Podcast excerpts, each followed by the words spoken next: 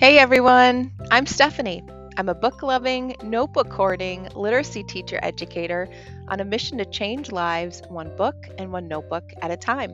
And this is the Get Literate podcast, a podcast where we explore the power of reading and writing to cultivate a life we love.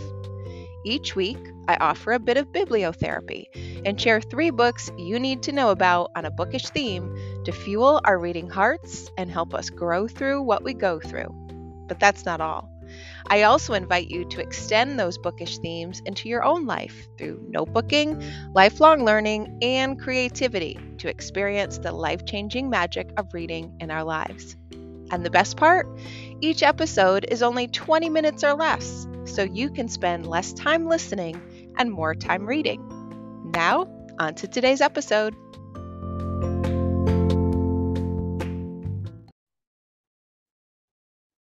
Hello, everyone, and welcome to episode nine of the Get Literate podcast.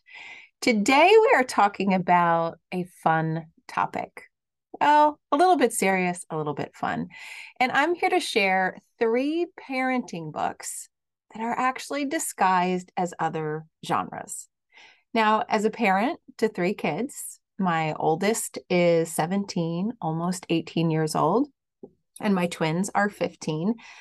I have indulged in a few parenting books, right? I started with the iconic What to Expect When You're Expecting. I moved on to all things Dr. Sears and attachment parenting. I moved into those teenage years with lots of books as parenting tools on my side. And now I've been diving into books that help with pandemic parenting and sending your child off to college. Today, I want to share three books that I think every parent should read, but they aren't actually parenting books. They are disguised as other genres. They are disguised as memoirs. They are disguised as more creative memoirs, and they are disguised as middle grade novels. Now, I think we can all learn lessons from every book that we read, but I did not expect necessarily to get parenting lessons and parenting tips from these books. But that's exactly what I did. And now, when I'm asked if I recommend any books for raising children, I'll go to my typical iconic iconic favorites, but I'm also going to share these books with others who want to boost their parenting skills too. So, three books, three parenting books disguised as other genres. And the first one is a memoir. Now, this memoir probably is more aligned to a parenting book than others. Um, it's a fairly new book called Where the Children Take Us by Zane E. Asher.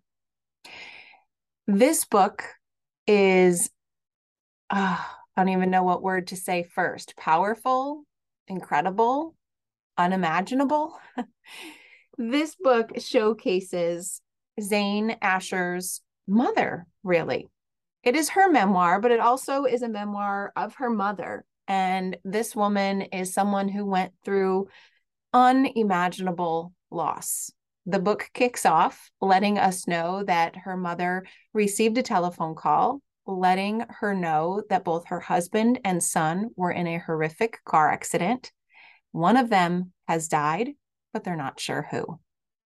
Her mother, pregnant at the time, goes to her family waiting for this devastating news and wondering which person she has loved, she has lost. That's how the book kicks off, right with a bang. The rest of the book takes us through this mother's incredible strength, incredible gifts, and how she parents her children, even in the midst of grief, even in the midst of loss, and how she parents them to rise above all of their circumstances. So it's a memoir, it's a testament to strength, to love, to family, to community. And it is a parenting book for sure. I devoured it in this way. This mother was very creative um, and very, you might say, old school in a very effective way. So, lessons I learned. Well, this mom, when she thought her children were paying too much attention to the TV rather than their studies, actually cut the cable cord.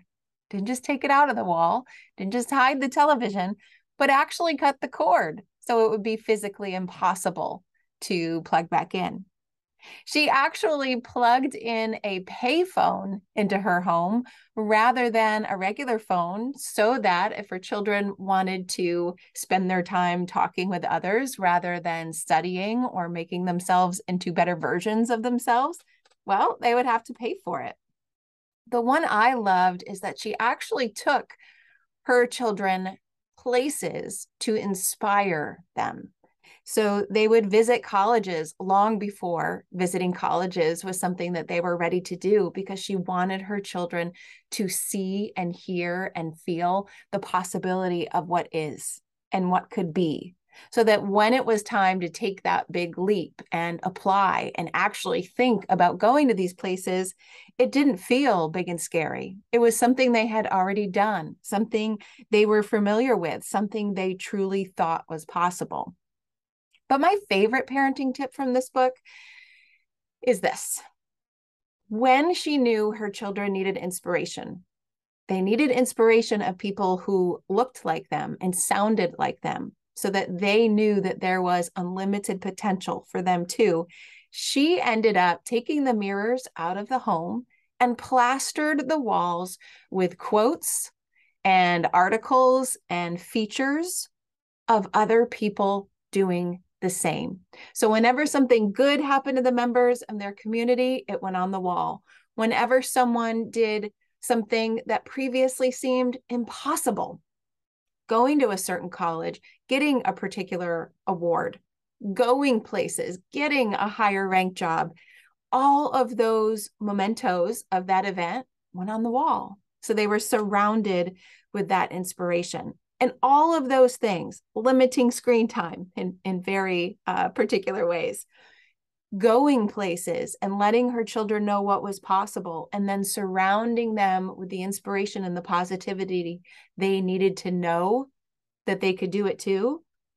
All of those things ended up raising a whole family full of confident, bright, hardworking, very loved children, even in the midst of that terrible tragedy that started the book off. So, in my review of this book online, I said that it was actually a parenting manifesto described as a memoir with beautiful, striking language. And that's exactly what I think it is. I couldn't help but think about my own life, my own children, the things I do or don't do or don't do yet that could help them go places that maybe they don't even know is possible yet. Maybe I didn't even know it was possible yet. This book gave me a whole different parenting perspective to think about. It's not just the nitty gritty of doing the raising of the kids, it's the dreaming of what might be possible for them. And I absolutely loved this book for that. Now, the second book I want to share is also a memoir, but it's more of a creative memoir. And it certainly is not going to be found on the shelves of a parenting section. This book is Textbook Amy Krouse Rosenthal by Amy Krouse Rosenthal. Now, unfortunately, Amy is no longer with us, but her spirit and her amazing writing and philosophy of life lives on forever. This is a very creative memoir. So it is actually written as a textbook and it is filled with unexpected delights. Pages are written as text messages. There are opportunities for the reader to actually get involved and send texts to a community number that will actually reply back to you, even to this day. I've never seen anything like it, and I loved it. Now, you might be thinking, how does a book written with text messages and an interactive feature make a great parenting book? Well, it's the message behind this memoir. This book teaches us how to live and how to live well. I kind of joke that it's about everything and nothing all at the same time, reminding us that there is so much out there for us to consider, to do, to be, to enjoy, to savor. And it really helped me see my own life and the purpose of it in a much different way. Amy Krouse Rosenthal pays attention to things that I typically wouldn't pay attention to, is fascinated by things that I let pass me by. And this book reminded me that all of us should at all times be open to whatever is happening around us, be aware of what's going on around us, and really savor it, take it in, connect with others as much as we possibly can. And also things like revel in the rainbows. Look for them, find them, enjoy them. Write messages on pennies and then leave those pennies scattered around your hometown for someone to delight in. Right? It gives us to think about our past in a different way, but also remind us that we have a limited time to think about our future. And we want to make the best of that limited time. And that's the parenting message I took away. They say that it goes by so quickly. And oh my goodness, yes, it does. Sometimes it doesn't feel like that in the messy middle, but all of a sudden you blink and those years that you thought would be there have just disappeared. And so the message I took from every single page of this book is that we have to make the most of what we have and we have to 100% enjoy it. That's what I took away from it. And I happened to be reading another book around the same time, Shauna Niequist's I Guess I Haven't Learned That Yet. And there was a quote in that book, page 198 to be exact, that instantly made me think about this book. You ready? Okay. Shauna was talking to her son's teacher and was talking about you know, education and what makes teachers good teachers and how you know when to dial up your intensity as a teacher and a student, but also knowing when to dial it back. And here's what she said The best teachers, she said, are not the ones who arrive at 6 a.m. and leave at 6 p.m. The best teachers are ones who go to museums and take art classes and go to the park and throw parties. Because when you do all that living, you have something to bring to the classroom. And I instantly thought of Amy Krouse Rosenthal because when you do all that living, you have something to bring to your parenting and something to bring to your children. And so this book for me is all about what's truly possible and what we should make sure we're savoring while we have the time. Now, book three that I'm ready to share is definitely not a memoir, and definitely not a book on the parenting shelves. It is The Benefits of Being an Octopus by Ann Braden. Now, for the record, I adore all things Ann Braden. And in fact, her other book, Flight of the Puffin, I think could also be a little parenting manifesto that we could talk about. And luckily for us, she has a third book coming out very soon that I can't wait to get my hands on.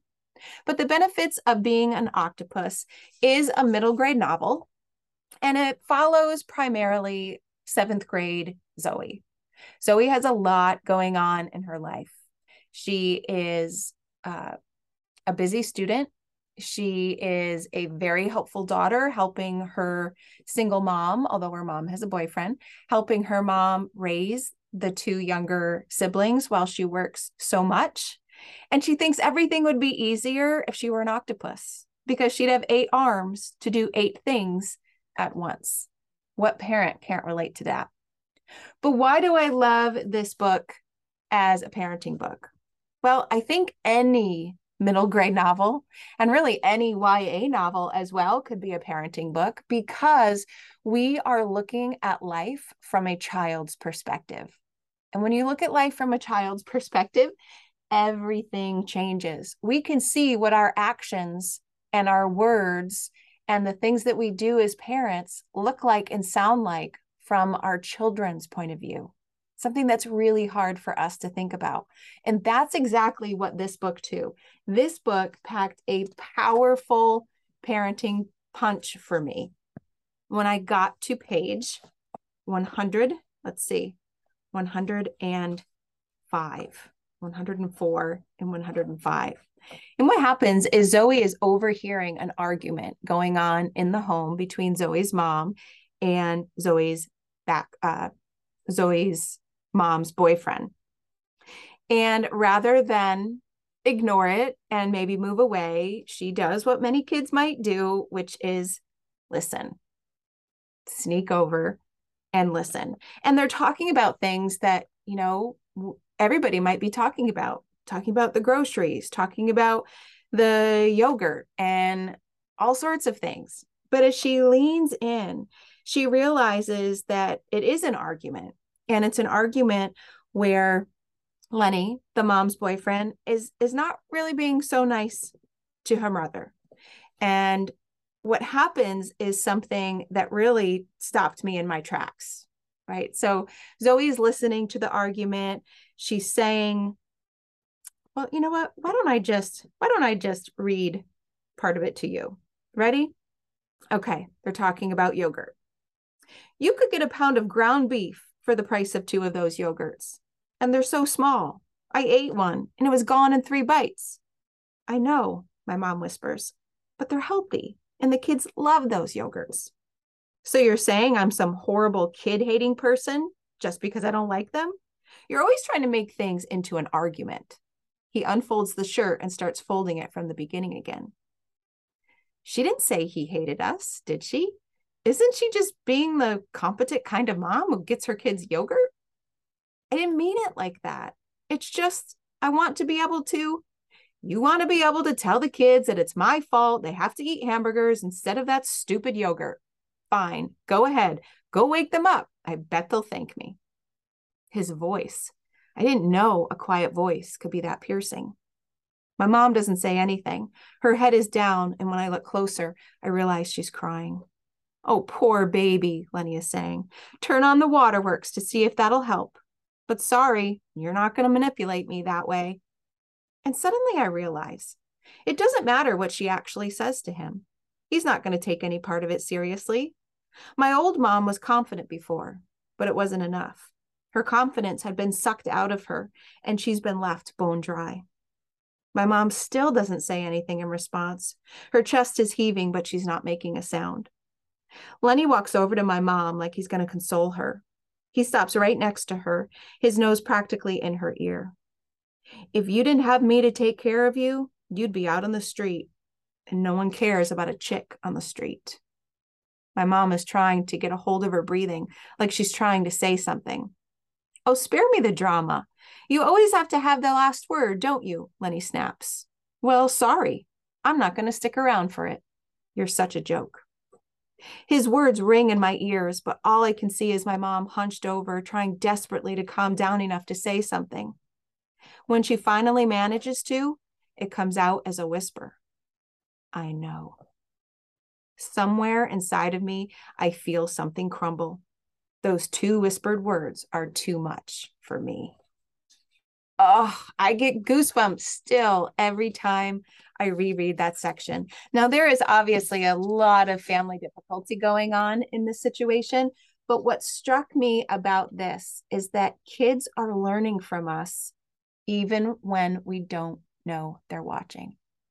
The things we say to each other, the things we say to ourselves, those things are not always taught explicitly, but are learned implicitly.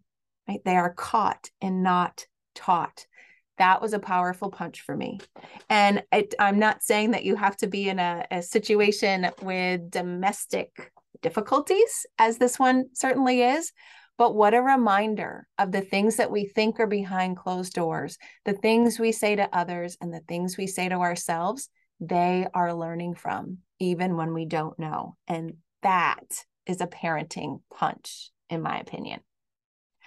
Okay, there we go. There were three books, three parenting books disguised as other genres. We have Where the Children Take Us, textbook Amy Krouse Rosenthal, and The Benefits of Being an Octopus. So, how do I want you to bring this bookish theme to your own life this week?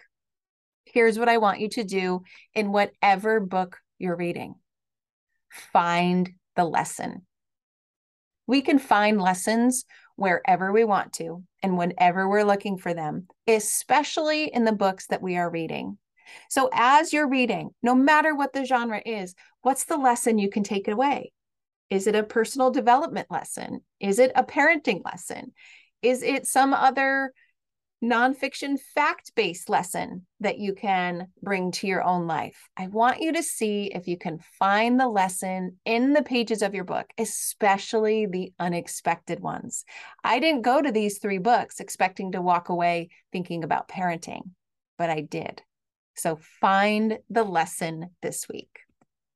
So I would love to know what parenting books you recommend, but especially what parenting books you recommend that might not be parenting books that are disguised as other genres so that I can keep adding to my list of books in this area as well. You know where to find me. You can go to the show notes at alitlife.com. You can find me on all social media platforms at Affinito Lit, or you can send me an email to Stephanie stephanieaffinito at gmail.com and let me know what titles you'd recommend. Thanks for listening.